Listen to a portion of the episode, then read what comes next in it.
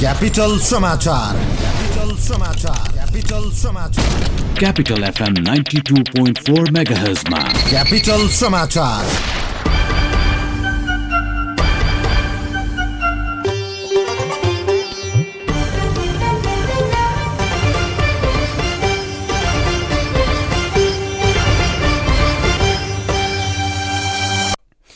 नमस्कार छ बजेको क्यापिटल समाचारमा स्वागत छ। उपस्थित छौँ डाकमान्डाई र जगत भण्डारी सुरुमा मुख्य समाचारका शीर्षकहरू।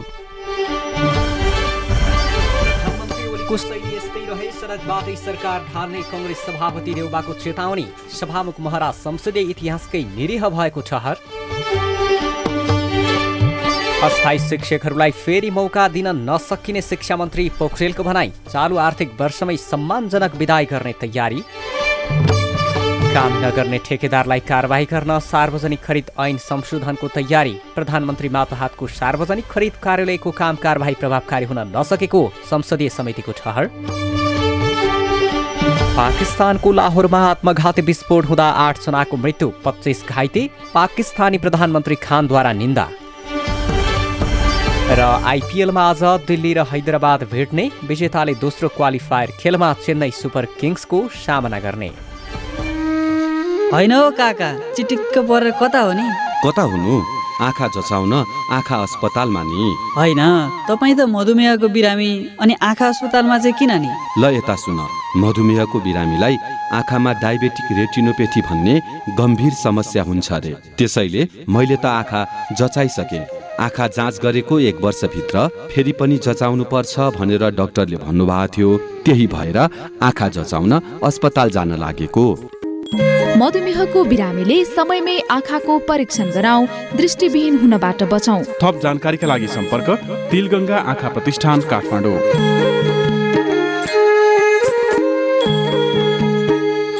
तुच्छ नयाँ कर्डलेस प्यान्स जसको सुपर सफ्टनेस र अलराउन्ड पर्फेक्ट फिटले तपाईँको बेबीको स्किनमा ऱ्यासेस हुन दिँदैन। सयौँ एब्जर्भिङ च्यानल्स भएको सुपर एब्जर्भिङ पावरले चाहे दिन होस् या रात लिकेजको नो टेन्सन आकर्षक कार्टुन र ताजा सुगन्धले राख्दछ मम्मी र बेबी दुवैलाई happy and smart cordless pants smart diapers for smart kids अब हरेक इको कर्डलेस प्यान्ट्सको खरिदमा पाउनुहोस्। रु पैँसठी बराबरको सेफ्टी अल्ट्रा चोइस सित्तैमा। क्यापिटल समाचार तपाईँ काठमाडौँमा ninety two point four megahertz प्रदेश नम्बर एकबाट radio Sarangi one one point three megahertz र गण्डकी प्रदेशबाट radio Sarangi ninety three point eight मेगाहर्ससँगै देशका विभिन्न रेडियो स्टेसनबाट एकैसाथ सुनिरहनु भएको छ। साथै हामीलाई अनलाइनमा W W W dot CFM dot कमबाट पनि संसारैभरि सुन्न सक्नुहुन्छ। समाचार अब विस्तारमा। नेपाली कङ्ग्रेसका सभापति शेरबहादुर देउबाले सरकारले राष्ट्रपतिलाई बेलायती महारानी जस्तै बनाउन खोजेको आरोप लगाउनु भएको छ। पार्टीको राष्ट्रिय जागरण अभियानको शुभारम्भ गर्दै उहाँले गणतन्त्र आएपछि नेपाल सरकार भन्ने चलन रहेको बताउँदै उहाँले ओली नेतृत्वको सरकारले यसलाई राजा महाराजाको शैलीमा ढालेको आरोप लगाउनुभयो।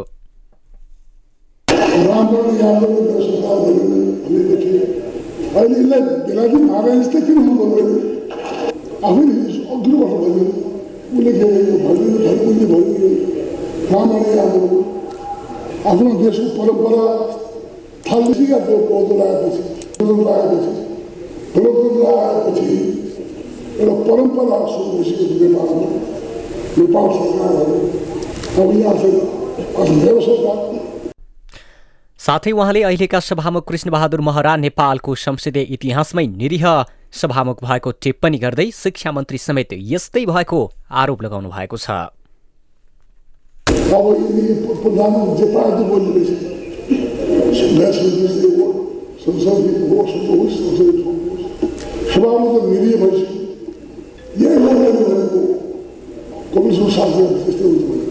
शिक्षा सरकारको नीति तथा कार्यक्रम प्रस्तुत गर्ने क्रममा राष्ट्रपति विद्यादेवी भण्डारीले मेरो सरकार भनेपछि सर्वसाधारणले समेत आलोचना गरेका छन्। यसैबीच कङ्ग्रेसको अभियानका लागि सबै जिल्लामा केन्द्रीय प्रतिनिधि खटाइसकिएको छ। तीन चरणमा हुने अभियानको प्रथम चरण यही वैशाख पच्चिस गते प्रारम्भ भई आगामी जेठ पच्चिस गतेसम्म सञ्चालन हुनेछ। त्यस्तै दोस्रो चरण भदौ चौबिस गते बिपी जयन्तीका दिन प्रारम्भ भई असोज सात गते समापन हुनेछ भने तेस्रो चरणको अभियान पुस सात गते सुरु भई पुस सोह्र गतेसम्म चल्नेछ। प्रथम चरणको अभियान सत्तर जिल्लामा दोस्रो चरणमा तिन सय तिस प्रदेश निर्वाचन क्षेत्रमा र तेस्रो चरण सात सय त्रिपन्न स्थानीय तहमा हुने कङ्ग्रेसले जनाएको छ।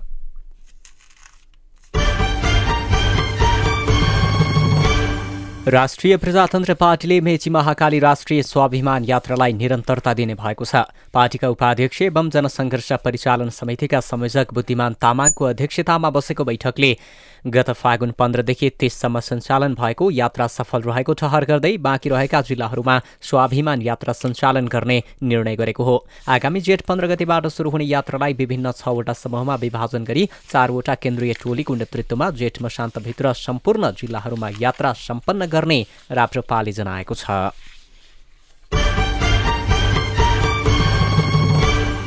नेपाल कम्युनिस्ट पार्टी नेकपाका अध्यक्ष पुष्पकमल दाहाल प्रचण्डले सरकारले जनमुखी बजेट ल्याउने बताउनु भएको छ।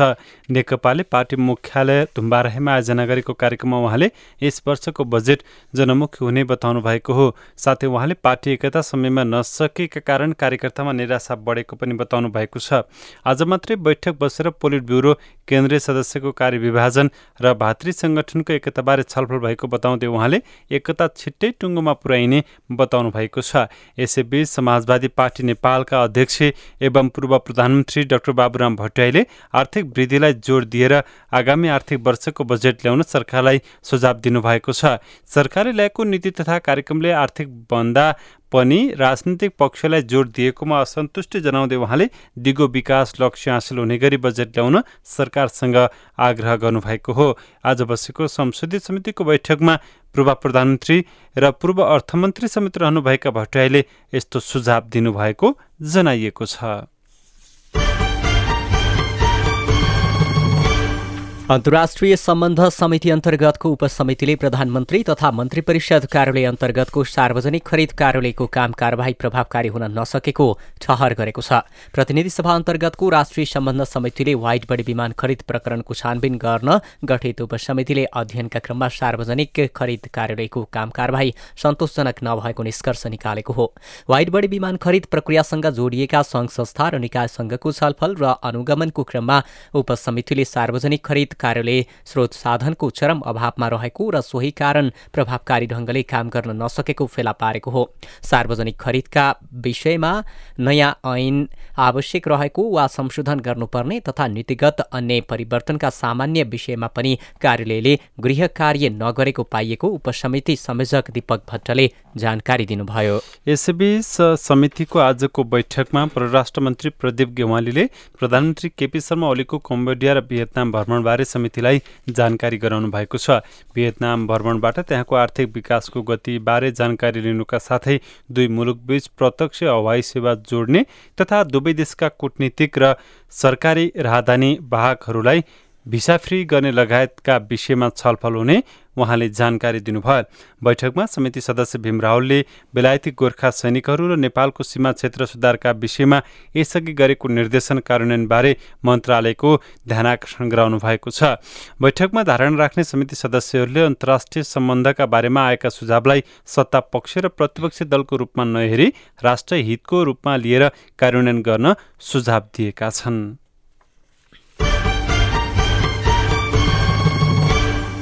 सरकारले प्रदेश निजामती सेवा ऐन र स्थानीय सेवा ऐनको आधार र मापदण्ड निर्माणलाई तीव्रता दिएको छ। सङ्घीय मामिला तथा सामान्य प्रशासन मन्त्री लालबाबु पण्डितले प्रदेश सरकारले प्रदेश निजामती सेवा ऐन र स्थानीय तहले स्थानीय सेवा ऐन बनाउने संवैधानिक व्यवस्था भएकाले त्यसको आधार र मापदण्ड तयारीलाई सङ्घीय सरकारले अघि बढाएको जानकारी दिनुभयो।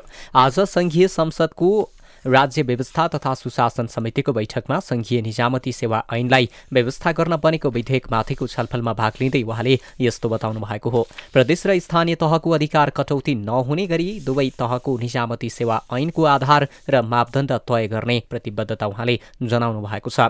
प्रदेश सरकार र स्थानीय तहको समायोजनमा गएका कर्मचारीहरूको सेवा सुविधा कटौती गर्ने पक्षमा नरहेको पनि मन्त्री पण्डितले स्पष्टीकरण दिनुभयो।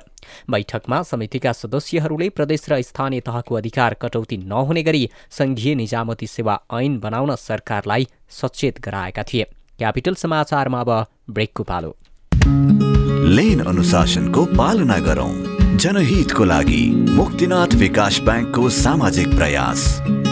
ल्याबोरेटरी सेकेन्डरी स्कुल कृतिपुर काठमाडौँको भर्ना सम्बन्धी सूचना हाम्रा विशेषताहरू दक्ष अनुभवी शिक्षक शिक्षिकाद्वारा पढाइ हुने गुणस्तरीय शिक्षा खेल मैदानको राम्रो व्यवस्था बालमैत्री शिक्षा होस्टेलको राम्रो व्यवस्था भएको। सम्पर्क laboratory secondary school Kirtipur Kathmandu. Phone number शून्य एक त्रिचालिस तिस सात सय नब्बे त्रिचालिस एकतिस सात सय नब्बे। बचत पनि गर्नुपर्छ ऋण पनि चाहिन्छ। सुरक्षा र सहज सेवा ब्याङ्कबाटै पाइन्छ। ब्याङ्कमा खाता अझै खोलौँ राख्नुहुन्न भाका गाउँ सहर जताततै प्रभु ब्याङ्कको शाखा। समृद्धिको सहायात्री प्रभु ब्याङ्क नै रोजौँ। ब्याङ्क रोज्दा एक सय साठी भन्दा बढी शाखा भएको प्रभु ब्याङ्क सँगै कारोबार गरौँ। प्रभु ब्याङ्क। विश्वास छर्दै विश्वास जित्दै अघि बढ्दै। सर्वोत्तम सिमेन्ट मजबुती घरलाई उपहार सबैलाई। पचास बोरा सर्वोत्तम सिमेन्टको खरिदमा कार्ड स्क्रच गरी स्योर सर्ट पाउनुहोस्। पचपन्न इन्च र पैँसठी इन्च स्मार्ट टिभीका साथै बत्तिस इन्च र उन्चालिस inch LED TV fridge AC washing machine rice cooker stand fan water dispenser bar फोनका साथै हजारौंको संख्यामा टन्नै आकर्षक उपहारहरू। उपहार पाउनको लागि कुपन लिन नबिर्सिनुहोला। सर्वोत्तम सिमेन्ट सर्वोत्तम मजबुती। अब बाँकी प्रसङ्ग नेपाल नर्सिङ सङ्घमा धर्ना दिइरहेका शहीद धर्मभक्त अङ्ग प्रत्यारोपण केन्द्रका नर्सलाई प्रहरीले पक्राउ गरेको छ। पक्राउ परेका छजना नर्सलाई सिंहदरबार स्थित महानगरीय प्रहरी प्रभागमा राखिएको छ। प्रत्यारोपण केन्द्रका नर्सहरू पुराना कर्मचारीलाई स्थायी गर्नुपर्ने काम र अनुभव हेरेर बढुवा गर्नुपर्ने आफ्ना मान्छेलाई छानेर राख्नुभन्दा काम गर्दै आएकालाई प्रोत्साहन गर्नुपर्ने जोखिम भत्ता प्रदान गर्नुपर्ने जस्ता माग राख्दै वैशाख एघार गतेबाट आन्दोलनमा आएका थिए। नर्सहरूको आन्दोलनमा सङ्घले साथ दिनुपर्ने भन्दै उनीहरूले आइतबारदेखि सङ्घको कार्यालय लाजिमपाटमा धरना दिइरहेका थिए। पक्राउ पर्नेहरूमा बिक्की शेर्पा सजना धौला मुना श्रेष्ठ जेनी लामा प्रवीणा कार्की र रविता छितेखु छन्। सङ्घले व्यावसायिक रूपमा आवाज उठाउनुभन्दा राजनैतिक रूपमा भूमिका निर्वाह गरी प्रहरी दमन गर्न लगाएको नर्सहरूले आरोप लगाएका छन्। यस्तै नेत्र विक्रम चन्द विप्लव नेतृत्वको नेकपाका पोलिट ब्युरो सदस्य भरत बम पक्राउ परेका छन्। जिल्ला प्रहरी कार्यालय बाँकेमा प्रमुख एसपी अरूण पौडेलका अनुसार उनी बमसहित नेपालगञ्जको जानकी गाउँपालिका छ गहनापुरबाट आज पक्राउ परेका हुन्। उनी विप्लव समूहका पश्चिम कमान्डका प्रभावशाली नेता मानिन्छन्। यसअघि अपराध महाशाखाको टोलीले नेकपाका मध्य कमान्डर तथा पोलिट ब्युरो सदस्य हेमन्त प्रकाश ओली सुदर्शनलाई काभ्रेबाट पक्राउ गरेको थियो। भरत बम सुदर्शन पछिका पक्राउ पर्ने दोस्रो ठूला नेता हुन्। पक्राउ परेका बममाथि थप अनुसन्धान भइरहेको जिल्ला प्रहरी कार्यालय बाँकीले जनाएको छ। सरकारले विप्लव समूहमाथि प्रतिबन्ध लगाएपछि सो समूहका नेता तथा कार्यकर्ता धमाधम पक्राउ परिरहेका छन्।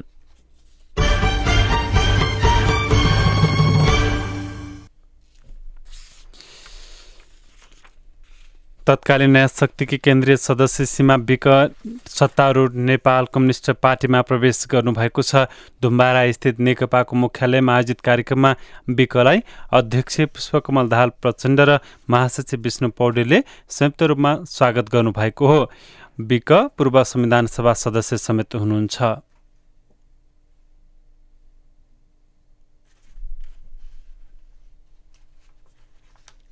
सरकारले सार्वजनिक खरिद ऐन संशोधनको तयारी थालेको छ। अर्थमन्त्री डाक्टर युवराज खतिवडाले विकास निर्माणको कामलाई तीव्रता दिने गरी सार्वजनिक खरिद ऐन संशोधनको तयारीको कामलाई अघि बढाइएको जानकारी दिनुभयो। आज संघीय संसद अन्तर्गतको अर्थ समितिको बैठकमा बोल्दै मन्त्री खतिवडाले चालु वर्षीय अधिवेशनभित्रै सार्वजनिक खरिद ऐन संशोधन विधेयक पारित गर्ने प्रतिबद्धता व्यक्त गर्नुभएको छ। सरकारले सार्वजनिक खरिदका लागि आवश्यक नियमावली भने मन्त्री परिषदबाट पारित गरिसकेको छ। अर्थमन्त्री खतिवडाले सो नियमावलीमा आयोजना लिने। तर काम नगर्ने ठेकेदार कम्पनीमाथि कडा कारवाही गर्ने व्यवस्था पनि गरिएको समितिलाई जानकारी गराउनु भएको छ। बैठकमा समितिका सदस्यहरूले तत्काल सार्वजनिक खरिद ऐन संशोधन गर्न सरकारसँग माग गरेका थिए। स्थानीय सरकारले मनोमानी रूपमा विद्यालय सञ्चालनका लागि अनुमति प्रदान गरेको भन्दै सङ्घीय सरकारले असन्तुष्टि व्यक्त गरेको छ। आवश्यक बजेटको आकलनले नगरी विद्यालय खोल्नका लागि अनुमति दिँदा पर्याप्त शिक्षकको व्यवस्था गर्न नसकेको शिक्षा मन्त्रालयका अधिकारीहरूले बताएका छन्। आज संसदको शिक्षा तथा स्वास्थ्य समितिले शिक्षकको दरबन्दी मिलान तथा अन्तर प्रदेश र अन्तर जिल्ला शिक्षक सरुवाका सम्बन्धमा छलफल गर्न शिक्षा मन्त्री गिरिराजमणि पोखरेल र शिक्षा मन्त्रालयका सचिव बराललाई बोलाएको थियो। छलफलमा बोल्दै सचिव बरालले स्थानीय तहले हचुवामा विद्यालय सञ्चालन अनुमति दिइरहेको बताउनुभयो। द्वन्द्वकालीन मुद्दा टुङ्ग्याउन बनाइएका दुई आयोगमा पदाधिकारी नियुक्तिका लागि नाम सिफारिस गर्न गीत समय सिफारिस समितिले छुटेका प्रमाणपत्र पेश गर्न थप समय दिएको छ। सत्य निरूपण तथा मेलमिलाप आयोग र बेपत्ता पारिएका व्यक्तिको छानबिन आयोगका अध्यक्ष तथा सदस्य पदमा नियुक्तिका लागि आवेदन दिएका आवेदकलाई छुटेका प्रमाणपत्र बुझाउन समितिले तीन दिन म्याद थप गरेको हो। समितिले चैत्र पच्चिस गते पहिलो पटक सात दिनको म्याद दिएर आवेदन आह्वान गरेको थियो। आवेदक बढेपछि समितिले दोस्रो पटक दस दिन थपेर गत वैशाख सत्र गतेसम्मको समय दिएको थियो। समितिले आज सूचना निकालेर आजैको मितिदेखि प्रमाणपत्र छुटेका उम्मेद्वारलाई तीन दिनभित्र पेश गर्न भनेको छ।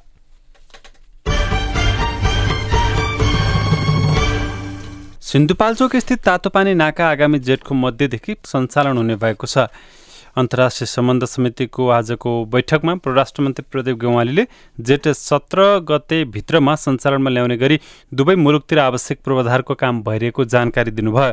तातोपानी नाका सञ्चालनबारे चिनको सरकारले जानकारी दिइसकेको बताउँदै मन्त्री गेवालीले चिनले आफ्नो क्षेत्रका बस्ती सारिसकेकोले तातोपानी नाकामा अब थोक व्यापार बढी हुने बताउनुभयो।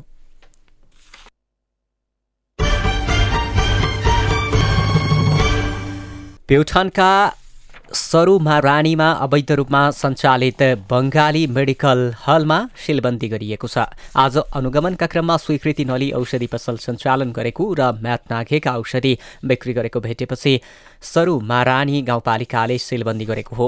गाउँपालिकाका प्रमुख प्रशासकीय अधिकृत अमर ओली सहितको टोलीले पसल सिलबन्दी गरेको हो। औषधि पसल सञ्चालक भारतीय नागरिक शङ्कर लस्करलाई सात दिनभित्र आवश्यक कागजात लिई कार्यालयमा आउन निर्देशन दिइएको थियो। गाउँपालिकाको निर्देशन अटेर गरेपछि बजार अनुगमन निर्देशिका दुई हजार पचहत्तर अनुसार औषधि पसलमा सिलबन्दी गरिएको प्रमुख प्रशासकीय अधिकृत ओलीले जानकारी दिनुभयो। अन्तर्राष्ट्रिय समाचार। पाकिस्तानको दोस्रो ठुलो सहर लाहोरको सुफी दरगाह दाता दरबार बाहिर आज आत्मघाती बम विस्फोट गराइएको छ। पन्जाब प्रान्त प्रहरीका अनुसार उक्त विस्फोटमा आठजनाको मृत्यु भएको छ। ज्यान गुमाउनेमा पाँचजना प्रहरी अधिकारी छन्। प्रहरीका अनुसार उक्त हमलामा पच्चिसजना घाइते भएका छन्। उनीहरूको उपचारका लागि स्थानीय अस्पतालमा लगिएको छ। प्रहरी अधिकारीका अनुसार हमलाकारीले प्रहरीको गाडीलाई निशाना बनाएर विस्फोट गराएका थिए। विस्फोट लगतै उक्त स्थानमा ठूलो सङ्ख्यामा सुरक्षाकर्मी खटाइएको छ भने उक्त क्षेत्रमा अन्य पनि विस्फोट हुन हुन सक्ने आशंकामा सर्च अपरेसन गरिरहेको छ। पाकिस्तानमा प्रधानमन्त्री इमरान खानले उक्त हमलाको निन्दा गरेका छन्। उनले घाइतेको उपचारमा कुनै कसर बाँकी नराख्न सम्बन्धित निकायलाई निर्देशन समेत दिएका छन्। उक्त हमलाको अहिलेसम्म कुनै पनि पक्षले जिम्मेवारी लिएको छैन। उता ग्वाटेमालाको राजधानी ग्वाटेमाला सिटी नजिकै रहेको जेलमा गोली हानाहान हुँदा सातजनाको मृत्यु भएको छ बिसजना घाइते भएका छन्। अवस्था नियन्त्रणमा लिनका लागि पन्ध्र सय सुरक्षाकर्मी खटिएको स्थानीय अधिकारीहरूलाई उद्धृत गर्दै बिबिसीले उल्लेख गरेको छ। दुई बन्दी बीचको विवाद विस्तार हुँदै जाँदा गोली हानाहानको अवस्था आएको बताइएको छ। पाभोन जेलमा कम्तीमा चार हजार बन्दी छन्। सन् उन्नाइस सय सत्तरीको दशकमा निर्माण भएको जेलको क्षमता भने एक हजार बन्दी मात्रै अट्ने हो। बन्दीले हिजो झन्डै आठ घण्टा जेल नियन्त्रणमा लिएको स्थानीय अधिकारीलाई उद्धृत गर्दै समाचार संस्था एपिएफले जनाएको छ।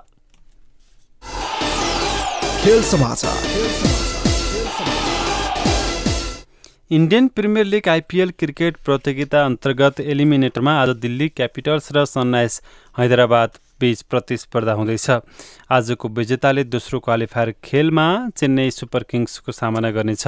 खेल राति आठ बजेपछि सुरु हुनेछ।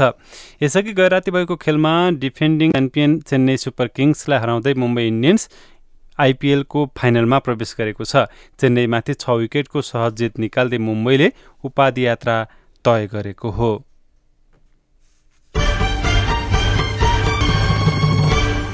नेपाल पुलिस क्लब पाथीभरा राष्ट्रिय पुरुष भलिबल प्रतियोगिताको फाइनलमा प्रवेश गरेको छ। ताप्लेजुङको साघुमा आज भएको सेमी फाइनल खेलमा गण्डकी प्रदेशलाई सोझो सेटमा हराउँदै हराउँदै पुलिसले फाइनलमा स्थान पाएको हो।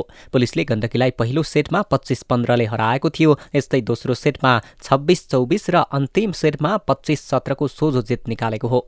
पुलिसले अब बुधबार फाइनल खेलमा त्रिभुवन आर्मी क्लब र नेपाल एपिएफ क्लब बीचको विजेतासँग खेल्नेछ। दुवै टोली बीचको सेमिफाइनल खेल पनि आजै भएको छ। प्रतियोगिताको विजेताले नगद तिन हजार एकाउन्न नगद तिन लाख एकाउन्न हजार पाँच सय प्राप्त गर्नेछ। यस्तै उपविजेता उपविजेताले एक लाख छिहत्तर हजार दुई सय एकाउन्न नगद प्राप्त गर्नेछ।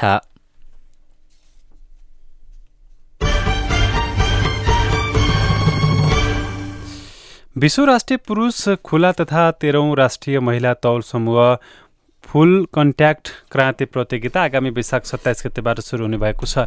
राजधानीको दशरथ रङ्गशालाको मिनी कभर हलमा हुने दुई दिने प्रतियोगितामा पुरुषतर्फ पचासी तथा महिलातर्फ अडतिस गरी एक सय तेइस खेलाडीले सहभागिता जनाउने आयोजक नेपाल क्यु कुसिन क्रान्ति डो सङ्घ वज्रले जनाएको छ। प्रतियोगितामा पुरुषतर्फको विजेताले तिस हजार र महिलातर्फको विजेताले दस हजार रुपियाँ पुरस्कार प्राप्त गर्नेछन्। यस्तै पुरुषतर्फको उपविजेताले पन्ध्र हजार पाउँदा महिलाको उपविजेताले पाँच हजार तथा पुरुषको तेस्रो हुनेले साढे सात हजार पाउँदा महिलाको दोस्रो हुनेले साढे दुई हजार पुरस्कार प्राप्त गर्ने आयोजकले जनाएको छ। र सहित इसमा शहीद भीमनारायण अन्तर्राष्ट्रिय आमन्त्रण गोल्ड कप प्रतियोगिताको चौधौँ संस्करण आगामी वैशाख अठाइस गतेबाट धनकुटामा सुरु हुने भएको छ। आयोजक सहित भीमनारायण स्मृति प्रतिष्ठानले धनकुटामा पत्रकार सम्मेलन गरी आगामी वैशाख अठाइसदेखि जेठ चार गतेसम्म धनकुटामा धनकुटा सदरमुकाममा तल्लो टोडी खेलमा सञ्चालन हुने जानकारी दिएको हो। प्रतियोगितामा आयोजक धनकुटा सहित आयोजक धनकुटा एघार सहित आठ टिम सहभागी हुने निश्चित भएको संयोजक शम्भु प्रधानले जानकारी दिनुभयो। प्रतियोगिताका विजेतालाई चार लाख र ट्रफी उपविजेतालाई दुई लाख र ट्रफी प्रदान गरिनेछ। खेल समाचारसँगै साँझ छ बजेको क्यापिटल समाचार सक्यो अन्तिममा मुख्य समाचारका शीर्षकहरू पुनः एकपटक। प्रधानमन्त्री ओलीको शैली यस्तै रहे सडकबाटै सरकार ढाल्ने कङ्ग्रेस सभापति देउबाको चेतावनी। सभामुख महरा संसदीय इतिहासकै निरीह रहेको ठहर। अस्थायी शिक्षकलाई फेरि मौका दिन नसकिने शिक्षा मन्त्री पोखरेलको भनाई। चालु आर्थिक वर्षमै सम्मानजनक विदाय गर्ने तयारी। काम नगर्ने ठेकेदारलाई कारवाही गर्न सार्वजनिक खरिद ऐन संशोधनको तयारी। प्रधानमन्त्री मातहतको सार्वजनिक खरिद कार्यालयको काम कारवाही प्रभावकारी हुन नसकेको संसदीय समितिको ठहर। पाकिस्तानको लाहोरमा आत्मघाती विस्फोट हुँदा आठजनाको मृत्यु पच्चिस घाइते पाकिस्तानी प्रधानमन्त्री खानद्वारा निन्दा। र आइपिएलमा आज दिल्ली र हैदराबाद भेट्ने विजेताले दोस्रो क्वालिफाइल खेलमा चेन्नई सुपर किङ्सको सामना गर्ने। होस् त साँझ छ बजेको क्यापिटल समाचार सकियो। हामी पुनः क्यापिटल समाचारको साथमा उपस्थित हुनेछौँ। डाकमान राई र जगत भण्डारी विदा भयौँ। नमस्कार।